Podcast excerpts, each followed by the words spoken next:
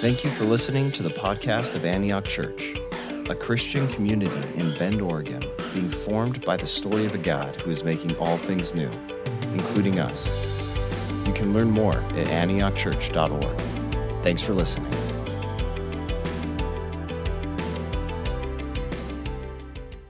It is good to be with you all.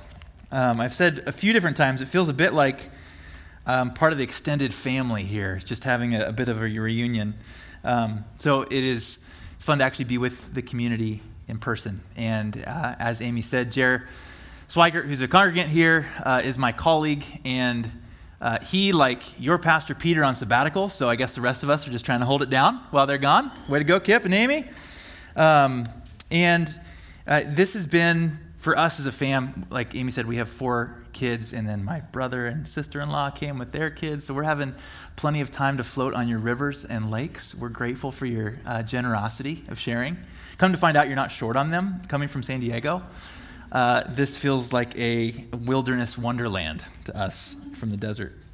Um, as was said, I'm the co founding director of Global Immersion, and um, I'm also a PhD candidate in Christian social ethics. My focus is in political ethics uh, which is what we'll focus on tonight in tonight's session. So, uh, basically, looking at how have evangelicals engaged in politics in the past century or so, and what's a better way to do it for the sake of those on the margins. So, it'll be a lighthearted conversation. I'm sure it'll be seamless. We'll figure it out tonight.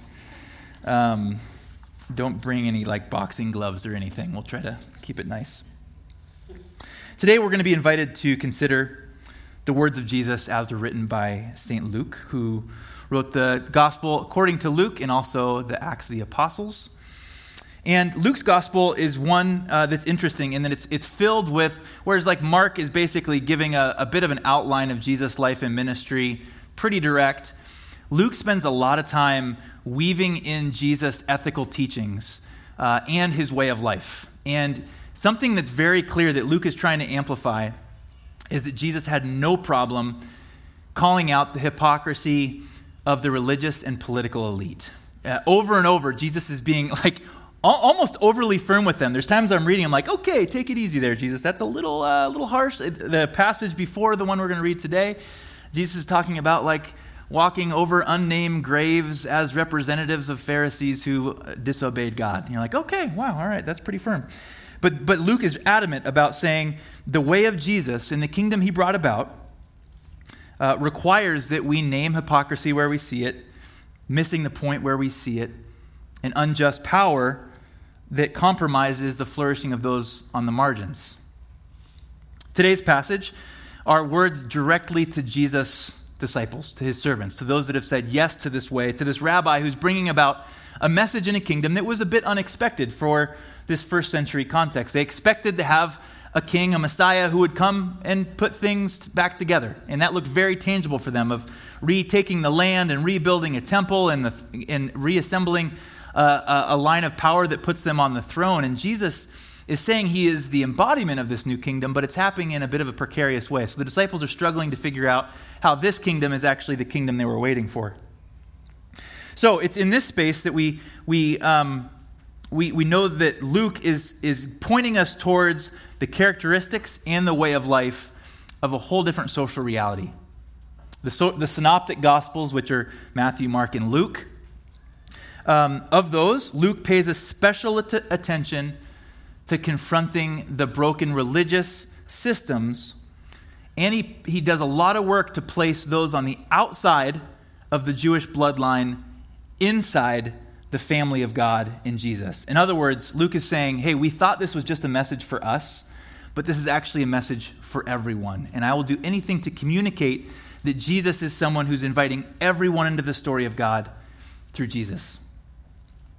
This passage specifically uh, comes in a stream of teachings where Jesus is, is giving lots of attention to how we spend our time, our energy, and our resources, with a special focus on greed and worry and what it means to be generous to be fully present to each moment, to not to miss out on it because of all the energy we give, to making, uh, to making ourselves feel secure through wealth and power. So, this passage invites us to choose presence over worry, to be awake to the divine and the unexpected, and to reframe our understanding of power and hierarchy. Okay, ready to jump in? I got to hear something. Okay, now we're cooking. All right, we're going to go back to the passage, uh, verses 32 to 34.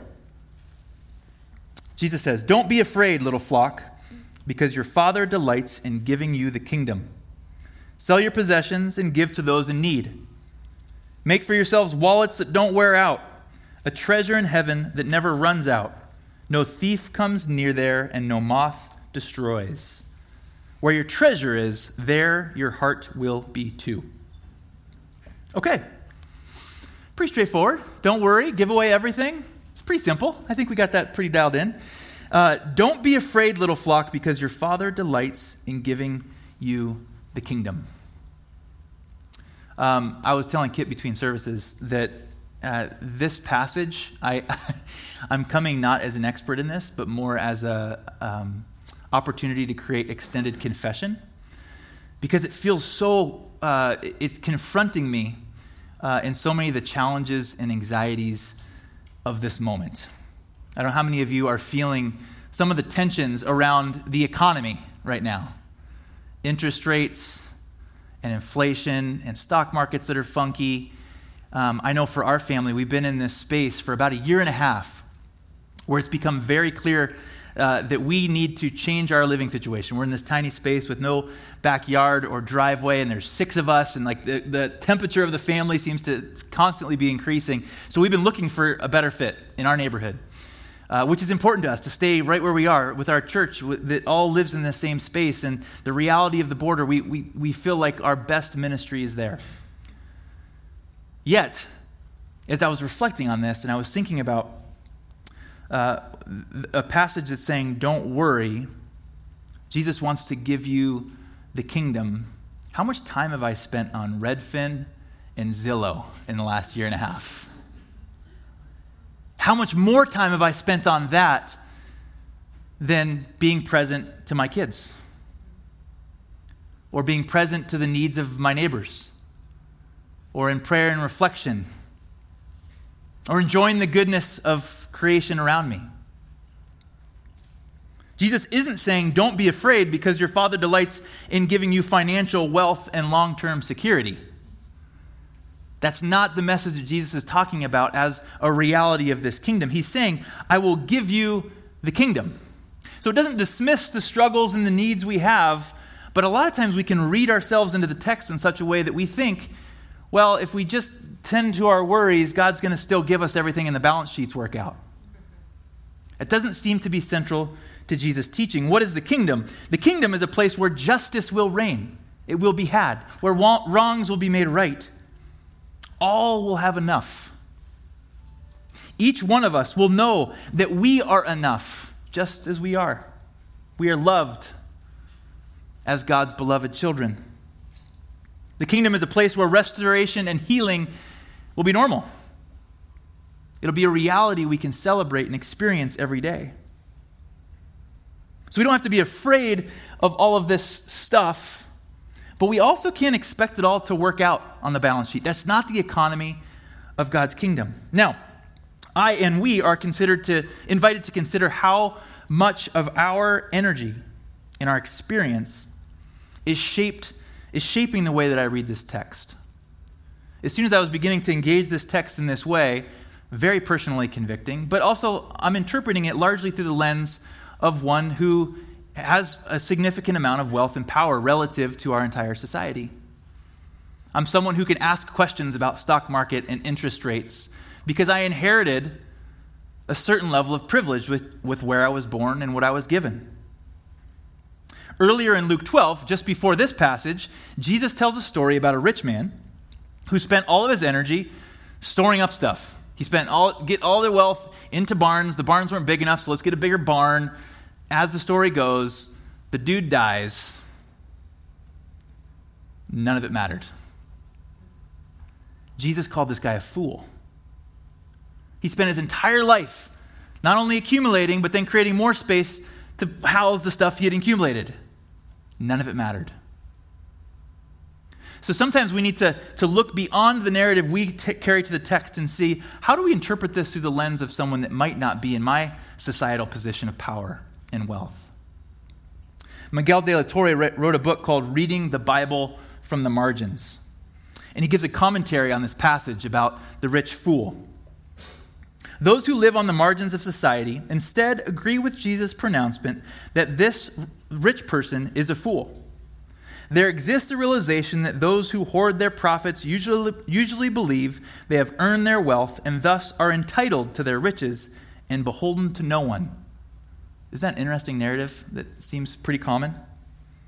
This is what makes them fools. Missing from this analysis, however, is how societal privilege opens doors to one ethnic group at the expense of other groups. Some of us have a privilege which I think can be defined most simply as the ability to walk away.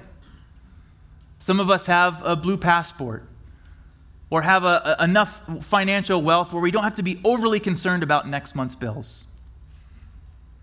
We have the ability to kind of disassociate ourselves from some of the, the, the broken systems that are breaking so many of our neighbors. Jesus is inviting us to say we have to associate with that community. If we spend all our time just thinking about how we store our stuff up, you're missing the point. It's foolish. That's what he's communicating to us. For me, I had to, to pause and say, okay, how do we rewind this? And as I think of this text and I think of it only in this plane, how might I look at someone in my neighborhood and compare their experience of this passage with my own? Which led me to our friend and neighbor Alma. Alma lives a few blocks from us. She's undocumented. She has five kids. Her husband is also undocumented, works multiple jobs to make ends meet. She's dear friends to our family. Our twins, our youngest two, see Alma as a second mom. They run to her because she's been so supportive of our family through some of the, the heaviest lifting of having four little kids, four years and under at one point. And each morning we see her at school drop off. Her kids go to the same school as our kids in the neighborhood. And each morning she gives us a hug and has a bit of a, a she always has this sense of joy and levity about her, which everything about her social circumstance should not reflect that. And she told us a couple months ago, as we're in the midst of trying to find a place that fits our family, and like rents are going like this, and mortgages are going crazy, and she comes and says, Our uh, landlord has decided to sell, so now we have to move. And they've had a, a sustainable rent. We know for her to find another place in the neighborhood, it's going to double or triple probably what she's been at. Yet, she would smile to us and say, It'll be okay. And in the midst of that, she never missed a birthday present to our kids, a moment to celebrate the relationships closest to her. And it, and it made me think here is someone who's taking Jesus seriously, such that he is not worried about the stuff that moths and rust will destroy.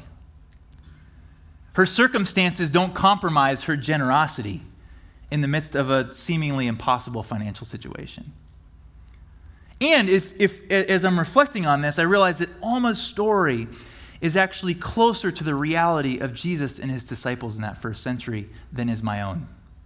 So, if I want to understand who Jesus is speaking to and how we follow into who and how we follow towards the reality of this kingdom, we look to people like Alma who remind us this is where we place our hope. This is what keeps us present to this moment. How does my reading of this text from the perspective of the margins inform my context and right size my worry and anxiety? For me, it was very convicting, honestly. As I began to think of the two, it doesn't again dismiss our concerns, but it right sizes them such that we can place our hope and our presence in the reality of God who's continually providing. What economy have I allowed to take precedent in my life? How might my generosity, this is another interesting question, how might my generosity directly reduce the anxiety of people like Alma? In this passage, Jesus is talking to his servants. Might it be that those of us, like myself and many of us here, are actually called to be some of the answers to the prayers of those on the margins? Those that are feeling the weight and the anxiety of this moment. How might my generosity not dry up in the moments that they need it most? St. Francis says, Remember that when you leave this earth, you can take with you nothing that you've received, only what you have given. So, what's our practice of being here? Here's a question. Over the course of my day, how much time and energy do I spend preparing for my uncertainties of the future versus simply being present to the moment and living generously? How much time do I give to that uncertain future versus this very real present? I love this quote from the 14th century Persian poet and mystic Hafez. He says, Now that all your worry has proven such an unlucrative business, why not find a better job? It's not a great job spending all our time worrying about what's coming next. Maybe we just need to make a choice to find a better job. So, our breath prayer, our practice is don't worry, be here. Maybe even on the inhale. Don't worry, exhale, be here. The second point I want to bring from this passage is to be awake to the divine in everyday life. Verses 35 through 40, we'll go back to here. Be dressed for service and keep your lamps lit. Be like people waiting for their master to come home from a wedding celebration, who can immediately open the door for him when he arrives and knocks on the door. Happy are those servants whom the master, master finds waiting up when he arrives. I assure you that when he arrives, he will dress himself to serve Seat them at the table as honored guests and wait on them. Happy are those whom he finds alert, even if he comes at midnight or just before dawn. But know this if the homeowner had known what the time the thief was coming, he wouldn't have allowed his home to be broken into. You also must be ready, because the human one is coming at a time when you don't expect him. So, for many people, especially religious folks in Jesus' day, they were convinced that God's final judgment or restoration or God's final return was imminent. Like it could happen any moment. And it, it's safe to say that that could actually have some good elements and also some very problem, problematic ones in, in, in such a way as they understood that this day, this moment might be our last. I'm not going to miss it. I'm going to be prepared for that day when God finally returns and restores all that's broken. On the other hand, they could get swept away in projecting this uncertain future. They could be living towards something that they couldn't put a timetable on that, that pulls them from the moment, and they begin to miss out for what, from what's right in front of them. So, this passage is saying quit trying to figure things out and simply live faithfully.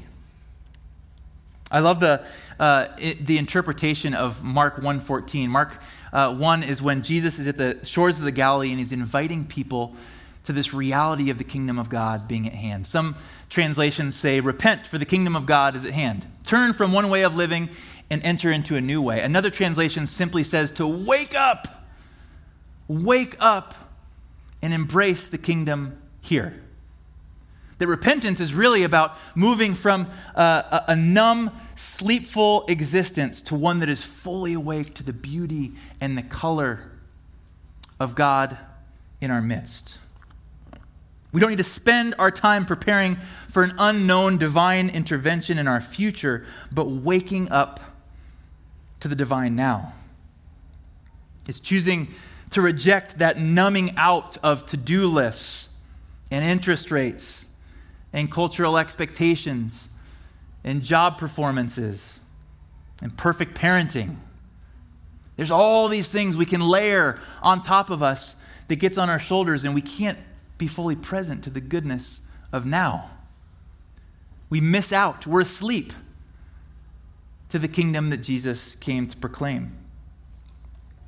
Again, as I, as I talk about this and as I read out on this, it's, it's a confessional posture I take because I realize how often I can be asleep and miss out on God here.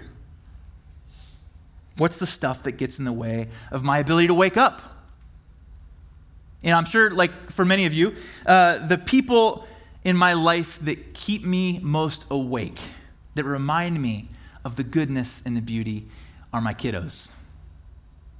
Uh, I think of our youngest, Hank, who's a, a, twin, but he's nine minutes younger than his sister, so he's constantly reminded that he's the youngest. And this dude is not afraid to move really slow. I mean, we'll walk on the beach and we're all moving at a pace of family of six. We got to stay together. Let's go, let's go, let's go.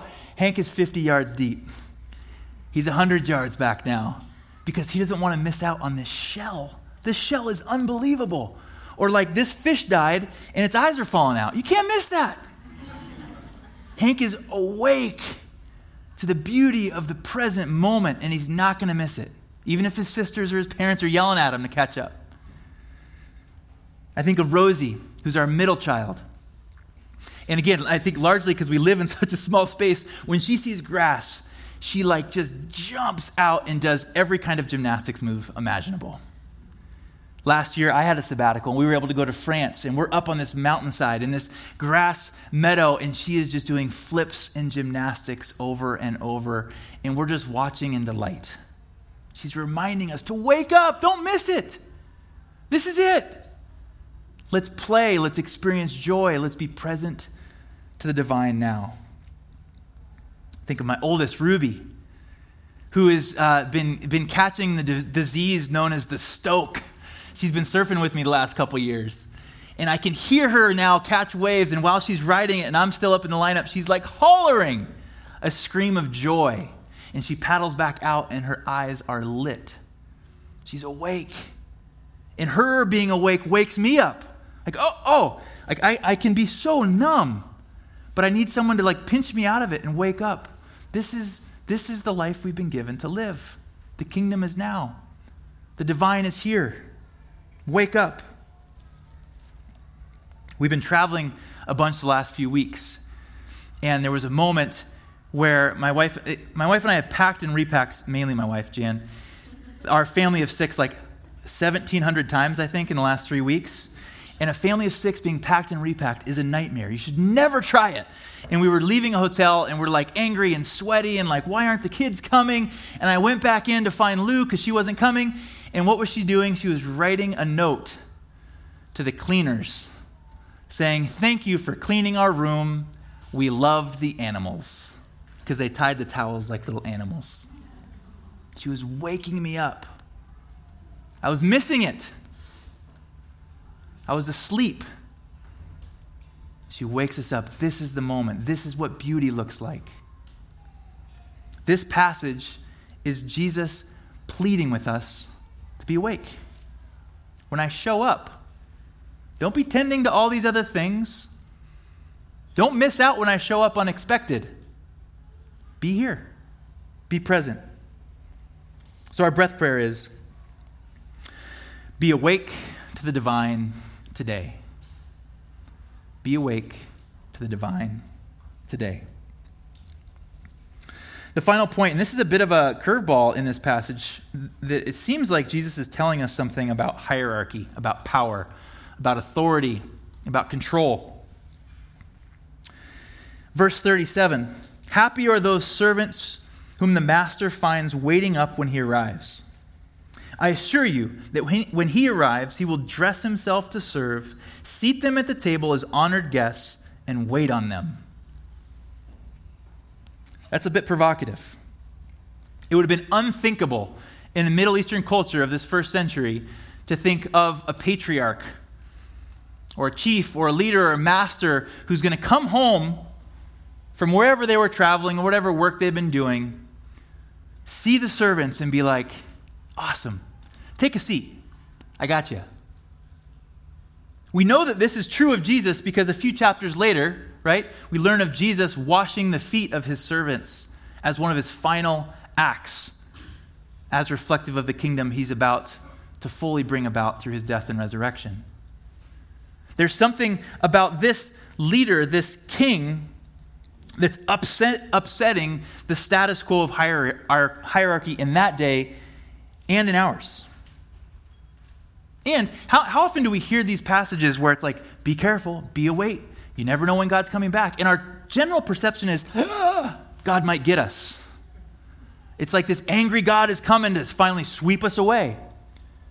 At least in this passage, in this parable, Jesus is saying, He'll return, Jesus will return, and what's he going to do? He's going to step off the throne, put on an apron, say, How can I take care of you? We don't have to tremble in fear of an angry God. We simply are invited to be embraced by an ever loving, gracious, and expansive God.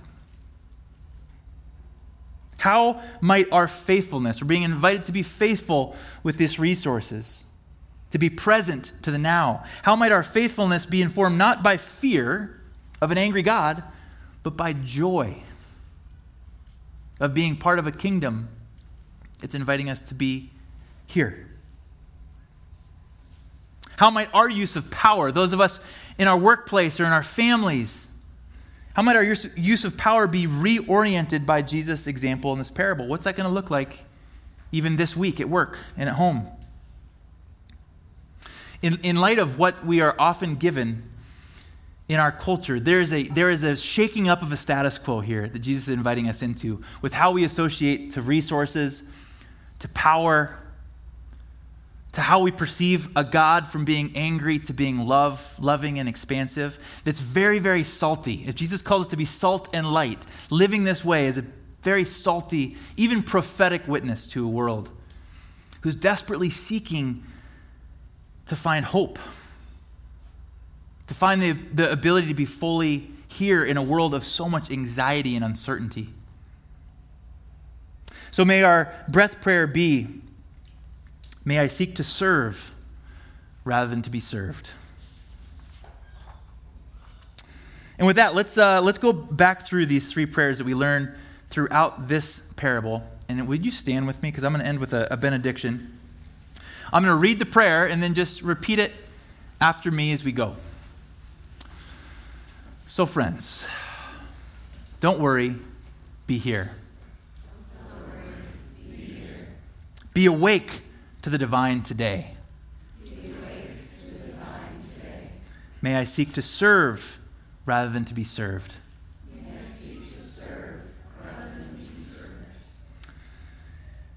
And for this community, may we be a people who don't numb out to the goodness of God.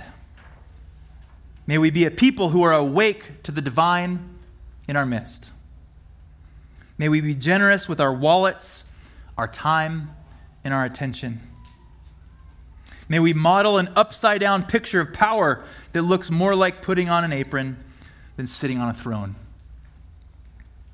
And may we not only experience Jesus, but give witness to him in our homes, on our streets, and in our world.